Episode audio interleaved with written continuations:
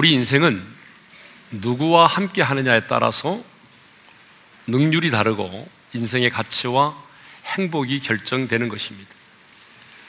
커다란 프로젝트만이 아니라 사소한 일일지라도 내가 누구와 함께 하느냐에 따라서 전혀 다른 결과와 반응을 얻게 되는 것입니다. 그런데 오늘 본문을 보게 되면 사도 바울은 우리가 하나님과 함께 일하는 자라고 소개하고 있습니다. 1절 상반절의 말씀을 우리 다 같이 읽도록 하겠습니다. 다 같이요. 우리가 하나님과 함께 일하는 자로서 너희를 권하노니 바울은 지금 고린도 교회 성도들을 권면하면서 1인칭 단수를 사용하지 않고 1인칭 복수인 우리라는 단어를 사용하여 바로 우리가 하나님과 함께 일하는 자라고 소개하고 있습니다. 이 말은 무슨 말입니까? 이방인의 사도로 부르심을 입은 자신만이 하나님과 함께 일하는 자가 아니라 오늘 예수 믿고 구원받은 저와 여러분 모두가 하나님과 함께 일하는 자라는 것입니다. 그래서 사도 바울은 고린도전서 3장 9절에서 이렇게 말하고 있죠. 우리 다 같이 읽겠습니다. 시작. 우리는 하나님의 동역자들이요. 자, 우리가 하나님의 동역자들이라는 거죠. 그렇습니다. 저와 여러분은 하나님과 함께 일하는 자입니다. 그리고 하나님의 동역자입니다. 자, 그런 의미에서 우리 옆 사람과 한번 인사를 해볼까요? 이렇게 인사하겠습니다. 당신은 하나님과 함께 일하는 자입니다. 이번에는 반대편에 있는 사람과 인사하겠습니다. 당신은 하나님의 동역자입니다. 내가 하나님의 동역자라는 이 사실, 하나님이 나와 함께 일한다는 이 사실, 여러분 이 사실이 얼마나 감격스러운지 몰라요. 그런데 놀랍게도 성도들은 이 사실에 대해서 별로 감동을 받지 않고 감격해 하지 않는다는 거예요. 아니, 하나님이 나와 함께 일하시고 내가 하나님의 동역자로 쓰임을 받는다는데 별로 감동이 없어요. 별로 이 사실에 감격해 하지 않아요. 여러분 왜 그럴까요? 우리는 이런 생각을 갖고 있기 때문에 그래요. 전능하신 하나님이 굳이 이렇게 벌품도 없고 연약한 우리 인간들과 함께 해야 될 이유가 어디 있느냐는 거죠. 맞습니다. 우리 하나님은 스스로 존재하신 분이고, 우리 하나님은 말씀으로 이 광활한 우주를 만드신 전능하신 하나님이십니다. 어떤 일을 행하심에 있어서 부족함도 없으시고 누구의 도움도 필요로 하지 않으시는 분이십니다.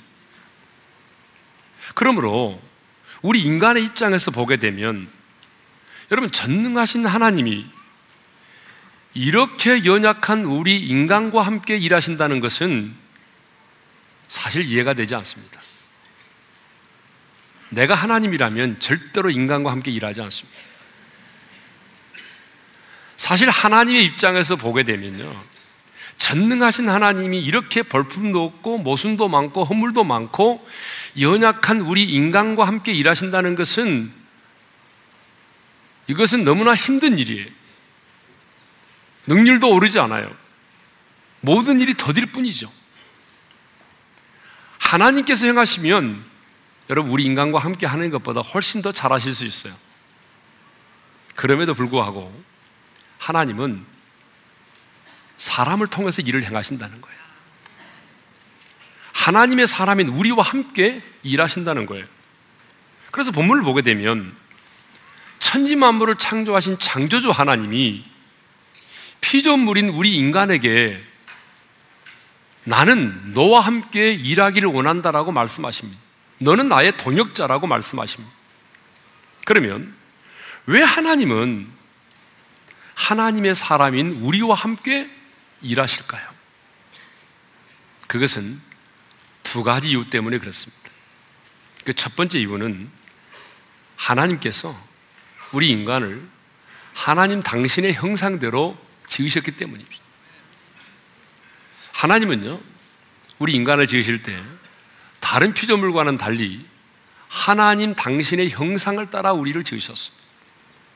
그래서 하나님의 형상을 따라 우리 인간을 지으셨다고 하는 말은 하나님이 안에 있는 하나님께서 가지고 있는 성품을 우리 안에 주셨다는 것이고 우리를 영적인 존재로 지으셨다는 거예요.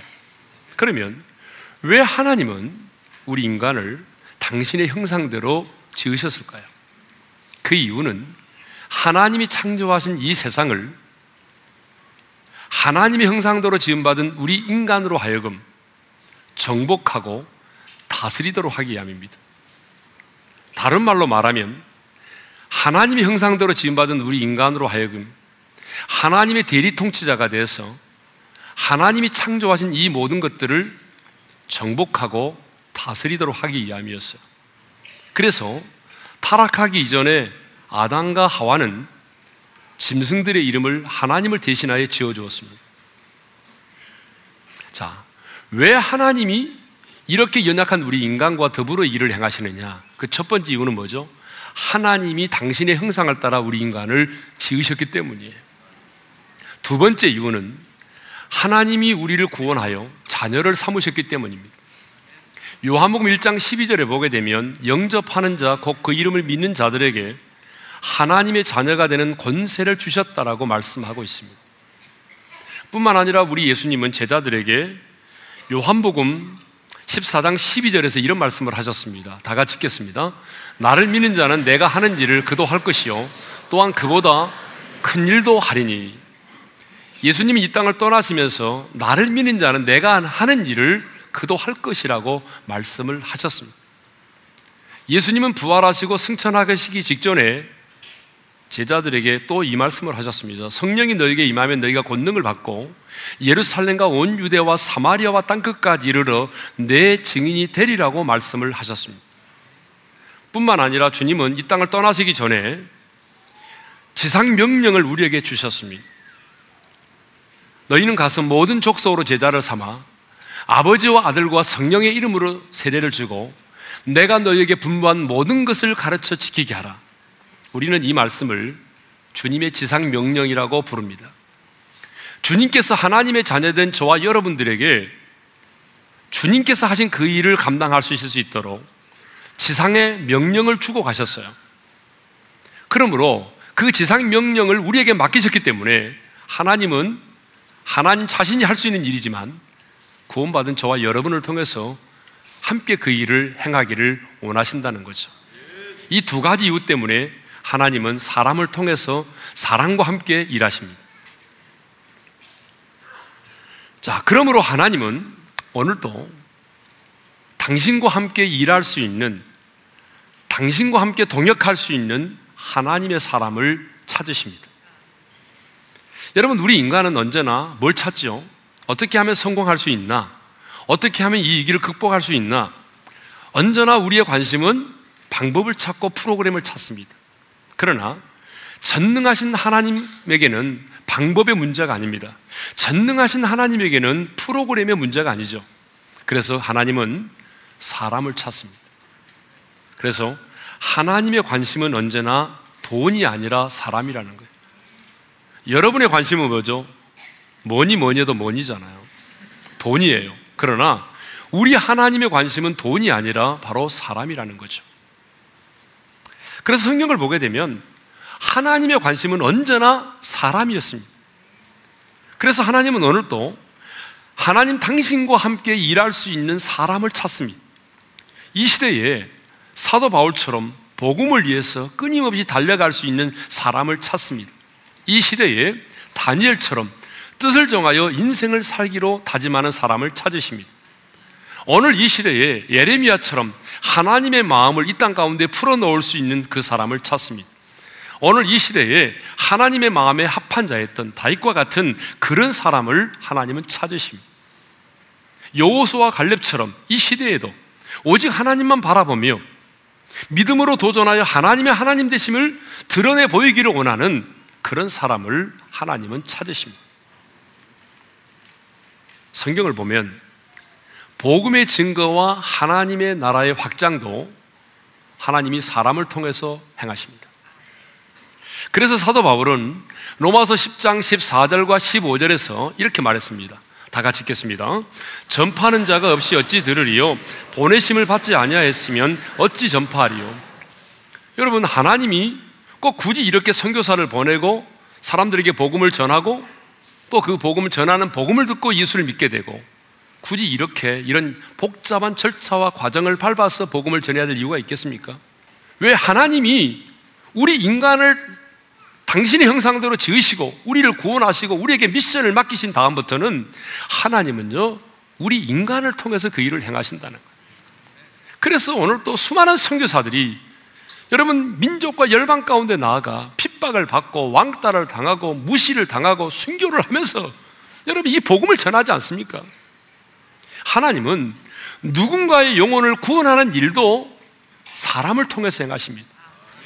그래서 누군가의 마음속에 어떤 영혼을 태신자로 품게 하시고 그 영혼을 태신자로 품고 이슬립이 전도 편지도 보내고 어린이마다 카톡도 보내고 그 영혼을 위하여 눈물 뿌려 기도하게 하시고 새 생명 초청 잔치 때그 사람을 초청하고 복음을 듣게 하고 그래서 예수를 믿게 만드는 것이에요.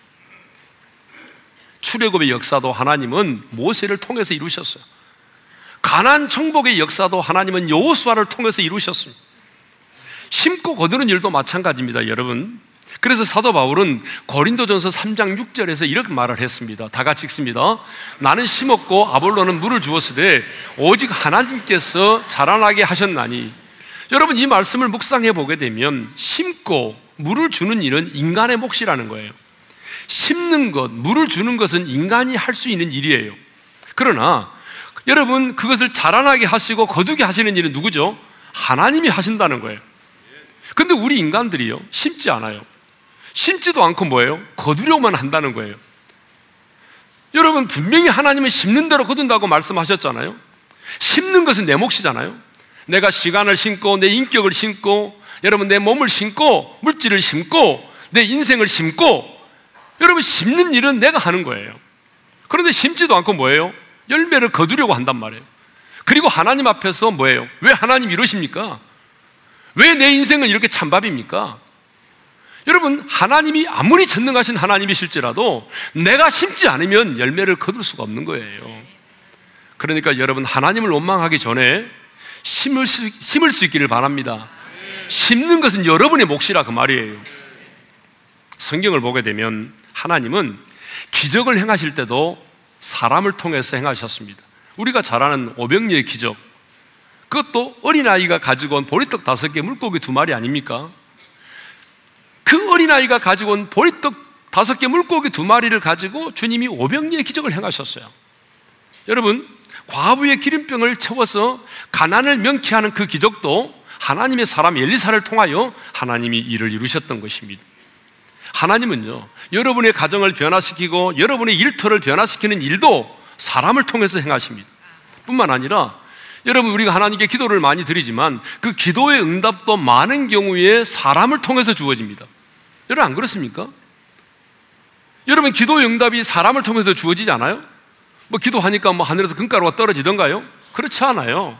예? 기도의 응답도 사람을 통해서 주어지는 것입니다.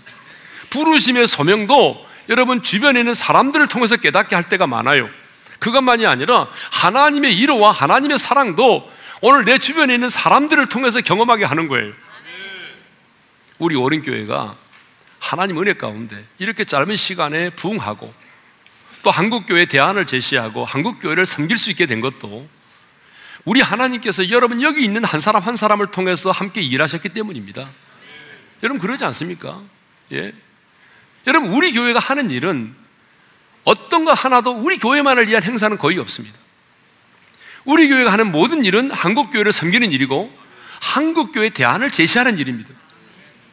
그런데 이 모든 일을 하게 된 것이 바로 하나님께서 여기 앉아 있는 여러분 한 사람 한 사람을 통해서 함께 일하셨기 때문에 오늘 우리 교회가 이렇게 부흥하고 성장하게 된 것이죠. 자, 우리는 하나님과 함께 일하는 자입니다. 여러분은 하나님의 동역자입니다. 그렇다면 지금 여러분은 하나님과 함께 무엇을 하고 있습니까? 여러분이 지금 하나님과 함께 하고 있는 그 일은 무엇입니까? 오늘 제가 여러분들에게 이 질문을 던졌을 때 곧바로 나는 지금 하나님과 함께 일을 행하고 있습니다라고 여러분이 말할 수 없다면 여러분 신앙생활 좀 잘못하고 있는 것입니다. 여러분은 지금 하나님과 함께 무엇을 하고 있습니까? 여러분이 지금 하나님과 함께 하고 있는 그 일이 무엇입니까? 이 무릎에 여러분은 대답할 수 있어야 되는 거예요. 여러분이 대신자를 품고 기도하고 있다면 그 일도 하나님과 함께 일하고 있는 것입니다. 여러분의 가족 중에 누군가의 영혼의 구원을 위하여 기도하고 여러분의 직장에 누군가의 영혼을 위해서 기도하고 여러분이 직장의 복음화를 위해서 헌신하고 직장 안에서 신우회를 만들기도 하고 여러분이 그 영혼을 위해서 이슬비 전도 편지를 보내고 또 여러분이 어떤 물질을 심고 하나님이 여러분이 주신 달란트를 사용하고 이 모든 것들이 뭐겠어요? 다 하나님과 함께 일하는 것입니다. 우리 인생의 남은 때 하나님과 함께 일하는 자로 살아서 하나님께서 여러분의 가정 가운데 여러분의 기도의 응답 가운데 그리고 삶의 현장 가운데 하나님의 일하심을 풍성하게 경험할 수 있기를 주님의 이름으로 축원합니다. 그러면 하나님과 함께 일하는 자로서의 권면이 뭐죠? 자, 오늘 본문을 보게 되면 사도 바울이 권면하고 있는데 그 권면의 내용이 뭔지를 우리 1절을 읽고 한번 찾아보겠습니다. 다 같이 읽습니다. 시작. 우리가 하나님과 함께 일하는 자로서 너희를 권하노니 하나님의 은혜를 헛되이 받지 말라. 한번 따라서 합시다. 하나님의 은혜를 헛되이 받지 말라.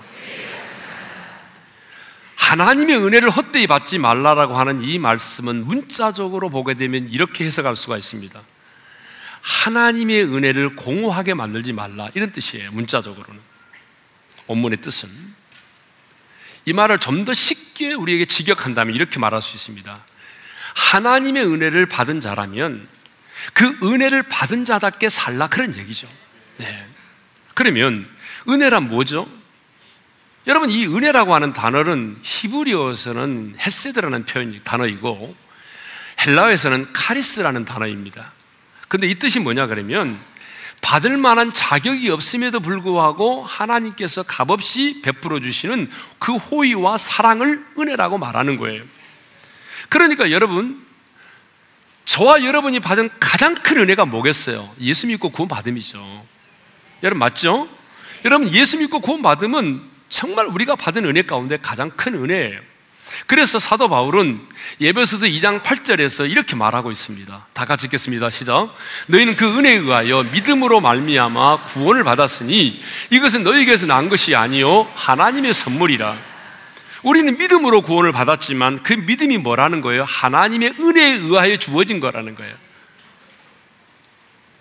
하나님의 은혜에 의해서 우리가 믿음을 갖게 됐고 그 믿음으로 말미암아 구원을 받게 된 것입니다.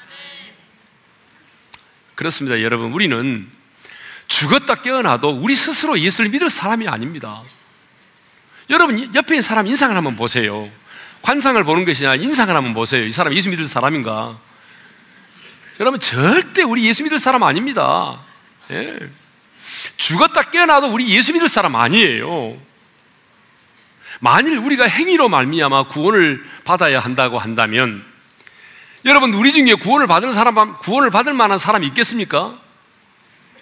행위로 말미암아 구원을 받는다고 한다면 우리 중에 저요 나는 구원 받을 수 있습니다 이렇게 말할 수 있는 사람이 있겠어요? 없습니다. 아무도 없어요. 그런데 우리는 값없이 베풀어 주시는 하나님의 은혜로 말미암아 제사 먹고 하나님의 자녀가 되어 지금 이 자리에 앉아 있는 것입니다. 그런데 성경을 보니까 제사함을 얻고 구원을 받은 여러분 이것만이 하나님의 은혜라고 말하지 않아요. 성경에 이 은혜라고 하는 단어가 광범위하게 사용되었는데 우리 삶 전반에 걸쳐서 이 은혜라고 하는 단어가 사용되었더라고요. 예를 들면은 어떤 우리가 위급하고 위험한 상황 가운데 처해 있을 때 그 상황 속에서 우리가 보호를 받고 그 상황 속에서 하나님의 도우심을 받는 것도 성경은 은혜라고 말합니다. 영적인 전쟁에서 승리하는 것도 은혜라고 말하고요. 그리고 육신의 연약함과 질병 가운데서 고침을 받는 것도 은혜라고 말하고요. 뿐만 아니라 우리가 누군가로부터 호감을 얻고 친절한 호의를 받게 되는 것도 은혜라고 말하고요. 성령의 은사를 체험하게 되는 것도 은혜라고 말하고 우리 주님 다시 오시는 그날에 내가 나고자가 되지 않고 어때요? 구원을 받아 들림을 받는 것도 은혜라고 말하고 있어요. 이것을 보게 되면 하나님의 은혜는 우리가 예수 믿고 구원 받으면만 있는 것이 아니라 우리의 삶 전반에 걸쳐서 이 모든 것들이 다 하나님의 은혜라고 하는 것입니다. 사실 저와 여러분은 하나님의 은혜가 아니면은 설명될 수 없는 사람들입니다. 저는 제 자신을 잘 알아요. 내가 얼마나 연약한 사람인지, 내가 얼마나 볼품이 없는 사람인지, 제가 제 자신을 잘 알아요. 그래서 저는 제 자신을 바라볼 때마다 하나님의 은혜가 아니고는 설명이 불가능한 사람이라고 말을 해요. 그렇잖아요?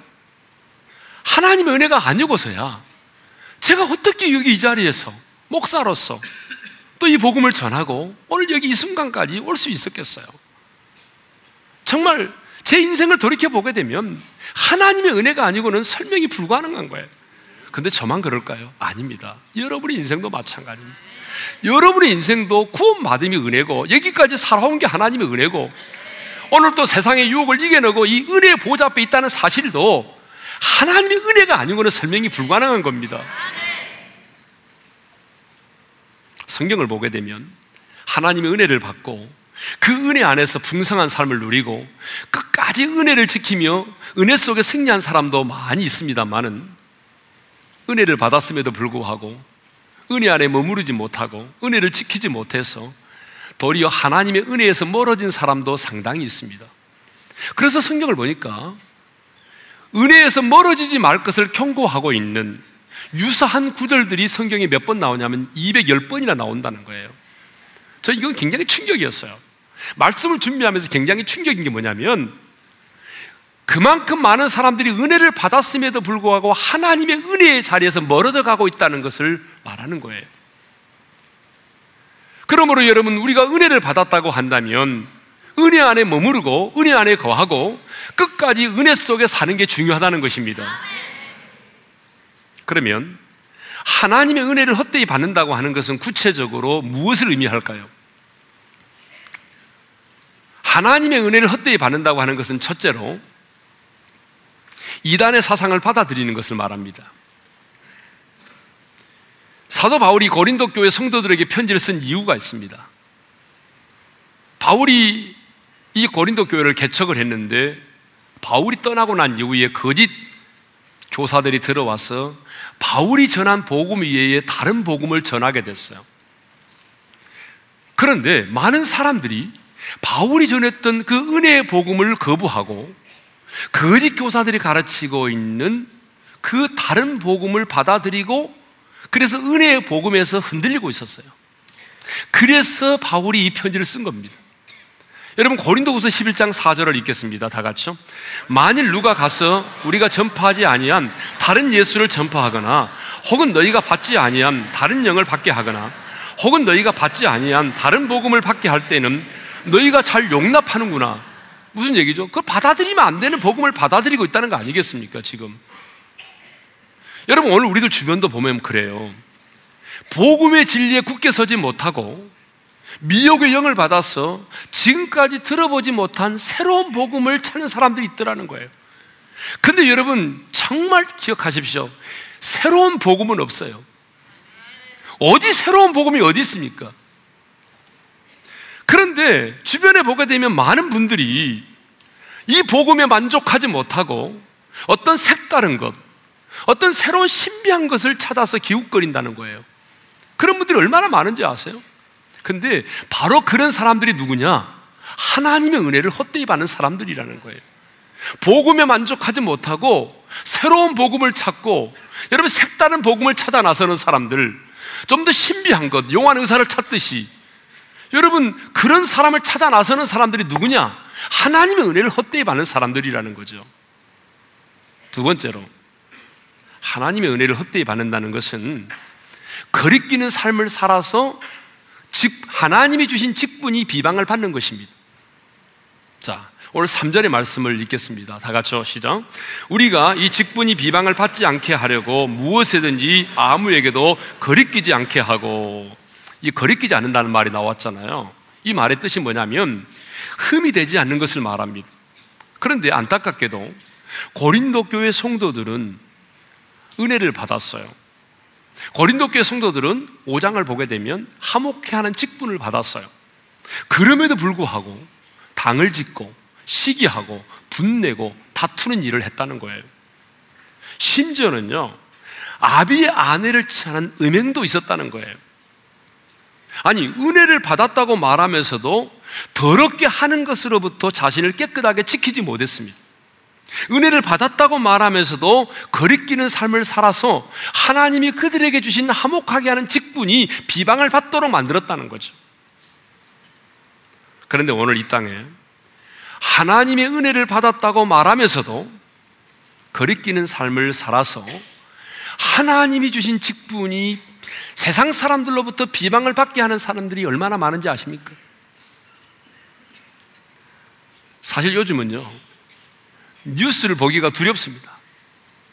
왜냐하면 비리에 연루되어 구속된 사람들의 면면을 보니까 대부분 교회 직분을 가지고 있는 사람들이에요. 예? 여러분, 직분은 받는 것도 중요하지만 그 직분에 합당한 자로 사는 것은 더 중요한 것입니다. 그래서 바울은 이 직분이 비방을 받지 않도록 하기 위해서 무엇에든지 아무에게든지 거리끼지 않은 삶을 살아야 할 것을 권면하고 있습니다. 그래서 여러분 오늘 본문 우리가 읽지는 않았습니다만 4절 이하에 보게 되면 하나님이 우리에게 주신 직분이 비방을 받지 않도록 하기 위해서 어떤 어떤 삶을 살아야 되는지에 대한 권면을 하고 있어요. 여러분 다 읽지 못하지만 4절과 5절 한번 읽어볼까요? 다 같이 읽겠습니다. 시작. 오직 모든 일에 하나님의 일꾼으로 차천하여 많이 견디는 것과 환란과 궁핍과 고난과 매맞음과 갇힘과 난동과 수고로움과 자지 못함과 먹지 못한 가운데서도 여러분 하나님이 우리에게 주신 직분은 귀한 겁니다. 아니 영광스러운 것입니다. 하지만 여러분이 그 직분을 받았다고 한다면 그 직분이 비방을 받지 않도록 하기 위해서 거리낌이 없는 삶을 살아야 한다는 것이에요. 그런데 오늘 교회 안에 보게 되면 장로가 되고 권사가 되고 안수집사가 되려고 하는 사람들은 많습니다. 예. 뭐안 되면 막 삐지고 토라지고 시험 들고 난리 났죠. 그런데 하나님이 내게 주신 그 직분이 비방을 받지 않도록 하기 위해서 이런 희생과 수고를 아끼지 않는 사람은 많지 않다는 거예요. 장로되고 권사되고 안수집사 되려고 하는 사람은 많아도 하나님이 내게 주신 이 직분이 비방을 받지 않도록 하기 위해서 그래. 내가 손해보면 되지. 내가 인내하면 되지. 이런 희생과 수고를 아끼지 않는 사람들은 많지 않다는 거예요. 직분을 받았다면 여러분이 그 직분에 걸맞는 삶을 사셔야 됩니다. 그 직분에 걸맞는 삶을 살지 못하겠거들랑 여러분 직분을 받으면 안 되죠. 오늘 이 설교를 듣고 나는 이 직분에 걸맞는 삶을 못 살겠습니다. 취소시켜 주십시오. 그러면 제가 언제든지 취소를 시켜드리겠습니다. 직분을 받은 자들만이 아니에요. 오늘 한국 교회 안에는 하나님의 은혜를 헛되이 하는 사람들이 너무 많습니다. 하나님이 내게 이런 은혜를 주셨다며 간증하면서도 사기를 치는 사람들이 얼마나 많은지 아십니까? 여러분 미랑이라는 영화 보셨잖아요. 이 미랑이라는 영화에 나오는 그 대목을 보게 되면 진짜 하나님의 은혜를 헛되이 하는 일들이 우리들 주변에 널려 있다는 걸 알 수 있어요. 미랑이라는 영화를 보게 되면 신나라는 주인공이 나옵니다. 남편을 잃고 고향을 찾았어요. 남편의 고향을 찾았는데 그렇게 의지했던 아들 준이인데 그 아들 준이를 누군가가 유괴를 했잖아요. 그래서 힘들어하던 사람이 그 어려움을 통해서 하나님을 만나고 신앙의 길을 했어요.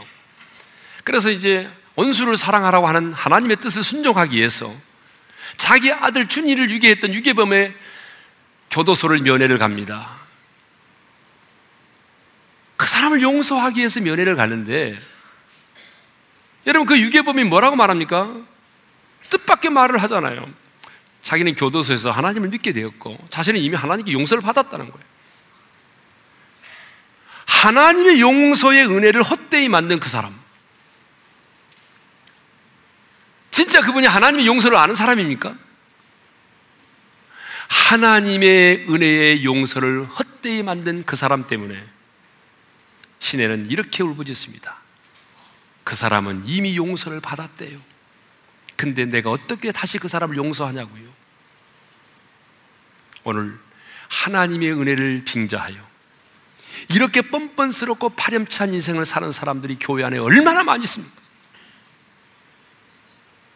오늘 이렇게 하나님의 은혜를 헛되이 받는 사람들 때문에 주님이 세우신 몸된 교회가 사람들로부터 조롱을 당하고 직분이 비방을 당하게 되는 것입니다. 그러나 우리가 하나님의 사람으로서 선을 행하고 본을 보임으로 비방이 아닌 칭찬을 받고 하나님의 은혜를 은혜되게 하는 사람들도 없지 않아 있습니다. 지난주에 저에게 한 편지가 주어졌습니다. 한국에 들어와 15년 동안 있다가 이번에 중국으로 돌아가게 된 한 중국 동포가 보낸 편지였습니다. 이분이 한국에 들어와 가정부로 일을 한 지 15년이 됐는데 그 15년 동안에 중국에 있던 남편도 죽고 아들도 죽고 참 굴곡이 많은 인생을 살았습니다. 2011년부터 우리 교회를 다니는 김 집사님 댁에서 3년 반 동안 일을 하게 되었습니다. 그런데 대부분 가정부로 와서 일을 하는 사람들이 무시를 당하고 서러움을 많이 겪게 됩니다. 그런데 우리 교회 집사님 댁에서 일을 하는 동안 3년 반 동안 일을 하게 됐는데 너무나 큰 사랑과 위로를 경험했다는 것이. 언제나 가족처럼 대해주고 아플 때는 병원에다 데려다주고 설명절이 되면 빈손으로 돌려보내지 아니하고 매주 수요일만 되면 어린 아이들을 앉혀놓고 가정 예배를 드리고 하나님의 사랑으로 아이들을 양육하는 그 모습이 너무 아름답다는 거예요. 이제 며칠만 있으면 이 돌아가셨습니다만은 이때 편지를 쓸 때입니다. 며칠만 있으면 자신은 중국으로 돌아가게 되는데 사랑하는 그 김집사님의 따뜻한 사랑을 받을 수 없을 것 같아서 눈물로 밤을 새운다고 했어요. 여러분, 이제 이 집사님과 헤어져서 이 사랑에, 이 사랑을 받지 못할 것 같으니까 눈물이 나와서 잠을 이룰 수가 없다는 거예요. 이분은 3년 반 동안 집사님 가정에 머무르면서 하나님의 사람이 살아가는 삶의 모습을 본 것이에요. 그래서 하나님께 영광을 돌리고 저에게까지 감사의 편지를 보낸 거예요. 우리 집사님은 하나님의 은혜를 헛되이 하는 자가 아니라 하나님의 은혜를 은혜되게 하신 분이십니다. 이렇게 세상에는 하나님의 은혜를 헛되이 하는 사람이 있는가 하면은 하나님의 은혜를 은혜되게 하는 사람이 있습니다. 저는 오늘 이 설교를 들은 여러분 모두가 하나님의 은혜를 헛되이 하는 사람이 아니라 하나님의 은혜를 은혜되게 하는 분들이 될 수 있기를 주님의 이름으로 축원합니다. 그러면 이제 마지막으로 왜 이렇게 많은 사람들이 하나님의 은혜를 받았음에도 불구하고 하나님의 은혜를 헛되이 하는 삶을 살까요? 그것은요, 하나님의 은혜의 가치를 모르기 때문에 그렇습니다. 그런데 여러분, 우리에게 주어진 이 하나님의 은혜는 하나님의 아들 예수 그리스도의 희생을 통하여 우리에게 주어진 것입니다. 여러분, 이 사실을 믿으셔야 됩니다. 그래서 사도 바울은 하나님의 은혜를 헛되이 받지 말라라고 하는 말씀 바로 이전에 하나님의 은혜가 어떤 것인가를 고린도후서 5장 21절에서 이렇게 설명합니다. 다 같이 읽겠습니다. 시작. 하나님이 죄를 알지 못하신 일을 우리를 대신하여 죄로 삼으신 것은 우리로 하여금 그 안에서 하나님의 의가 되게 하려 하심이라. 아멘. 우리 하나님께서 우리에게 은혜를 주시기 위해서 죄 없는 자기 아들 예수 그리스도를 세상에 보내셨고 그 죄 없는 하나님의 아들 예수 그리스도를 십자가에 못 박아 죽였다는 것이에요. 하나님의 아들 예수가 우리에게 이 은혜를 주기 위해서 저주를 우리 대신 받으셨다는 거예요. 그러니까 여러분, 우리에게 주어진 이 하나님의 은혜는 우리에게는 값없이 공짜로 주어졌지만 하나님의 아들 예수 그리스도가 이 땅에 오셨고 하나님의 아들 예수 그리스도가 십자가에 죽으심으로 말미암아 그 하나님의 은혜가 우리에게 임할 수 있었다는 거예요. 그러므로 이 하나님의 은혜를 아는 사람은 아무렇게나 살 수 없다는 거예요. 그래서 바울은 이렇게 고백하잖아요. 고린도전서 15장 10절입니다. 다 같이요. 내가 나 된 것은 하나님 은혜로 된 것이니 내게 주신 그의 은혜가 헛되지 아니하여 내가 모든 사도보다 더 많이 수고하였으나 내가 한 것이 아니요 오직 나와 함께 하신 하나님의 은혜로라. 아멘. 바울은 알았어요. 얼마 전까지만 해도 십자가의 원수로 행했던 사람이잖아요. 하나님을 대적했던 사람이잖아요. 그런데 이런 십자가의 원수로 행했던 내가 예수를 믿게 되고 이방인의 사도로 부르심을 입었다는 것 자체가 하나님의 은혜라는 거예요. 이 놀라운 하나님의 은혜를 받고 보니까 가만히 있을 수 없었어요. 그래서 뭐라고 말합니까? 하나님의 은혜가 헛되지 않기 위해서 내가 다른 사도보다 더 많이 수고했다. 그가 수고한 이유를 아십니까? 하나님의 은혜가 헛되지 않도록 하기 위해서. 내게 부어주신 하나님의 은혜가 헛되지 않기 위해서 내가 다른 사도보다 더 많이 수고했는데 그건 역시 하나님의 은혜라는 거죠. 은혜는 귀한 것입니다. 근데 성도들이 하나님의 은혜의 가치를 잘 몰라요. 자, 예를 들어서요. 요즘에 뭐 애플워치가 장난이 아니더만요. 이건 애플워치 아닙니다.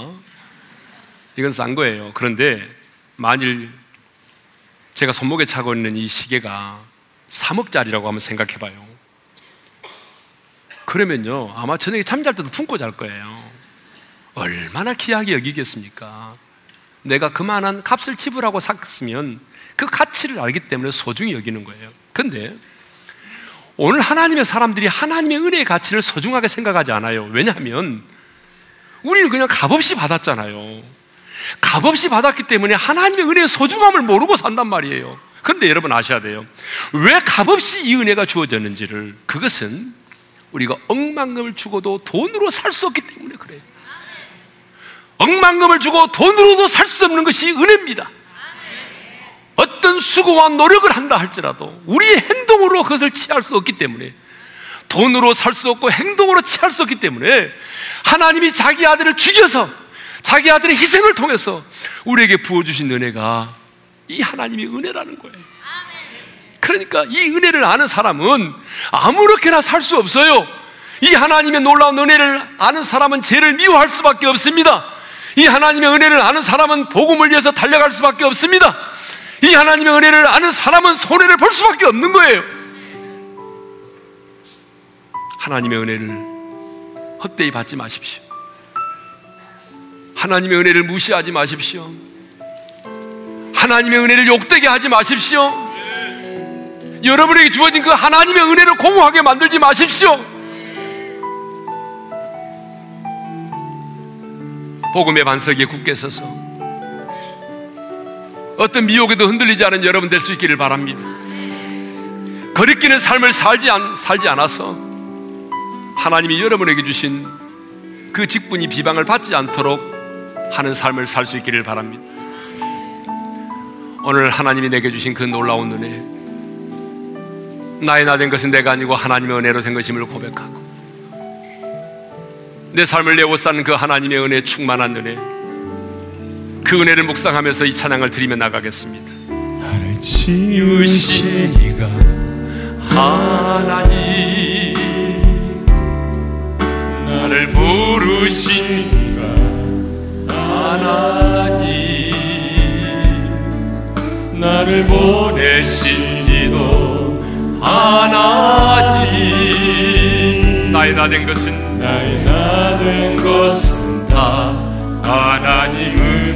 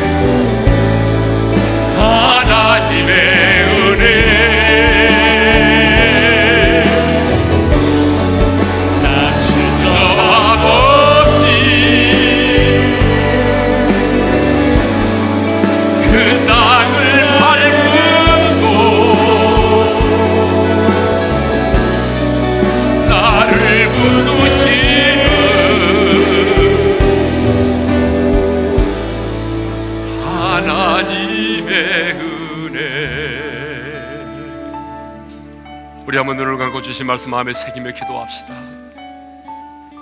성도 여러분 구원 받으셨습니까? 그렇다면 여러분은 하나님의 동역자입니다.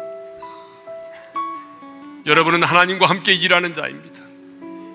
지금 여러분은 하나님과 함께 무엇을 하고 있습니까? 지금 여러분은 하나님과 함께 무엇을 행하고 있습니까?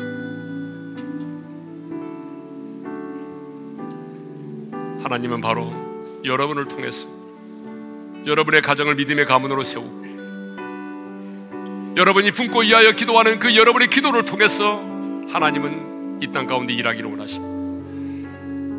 여러분의 주어진 달란트를, 여러분의 주어진 물질을, 여러분의 주어진 시간들을 주님께 드려서 하나님과 함께 일하십시오. 부지런히 심으십시오. 심리는 내 몫입니다.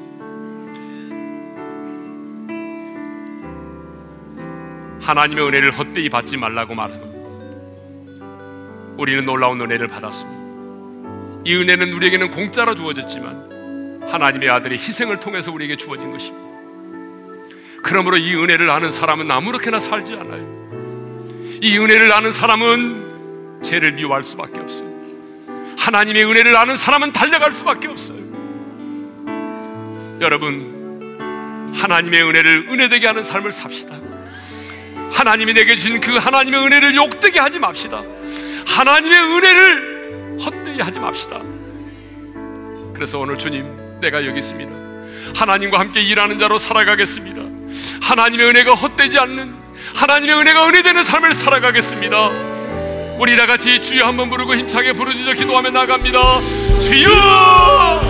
아버지 하나님 감사합니다. 은혜를 주셔서 감사드립니다. 하나님의 동역자 하나님과 함께 일하는 자로 우리를 불러주셔서 감사합니다. 하나님과 함께 일하는 자로 우리를 소원주셔서 주여 내가 여기 있습니다. 나를 사용하여 주옵소서. 내 가정을 변화시키고 하나님의 내 직장을 변화시키고 하나님의 나라를 확장하는 일에 나를 사용하여 주옵소서. 기도로 하나님과 일하는 자가 되기를 원합니다. 하나님과 함께 일하는 자로 쓰임받기를 원합니다. 하나님 주시옵소서. 우리가 다시 한번 가르치는 삶을 살아서 하나님이 내게 주신 직분이 비방을 받지 않게 도와주시고 하나님 아버지 내가 그렇게 하는 삶을 살아서 하나님의 은혜를 하나님 아버지 하나님의 은혜를 은혜되게 하는 삶을 살아갈지언정 하나님의 은혜가 헛되이 들어가시며 하나님의 은혜를 헛되이 자가 되지 않도록 하나님 역사하여 주시기를 원합니다. 하나님 우리 우리 교회 성도들 지금의 복음의 완성에 굳게 서게 도와주시고 아버지 하나님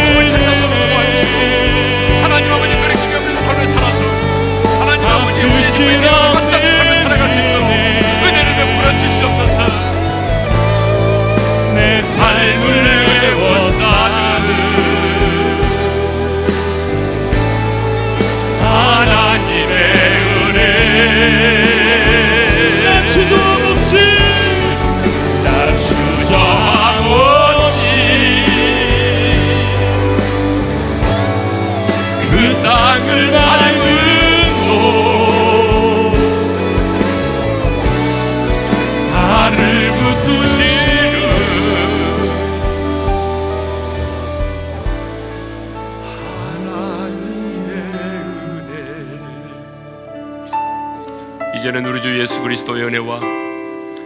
하나님 아버지 영원한 그 사랑하심과 성령님의 감동하심과 교통하심과 축복하심이 하나님과 함께 일하는 자로서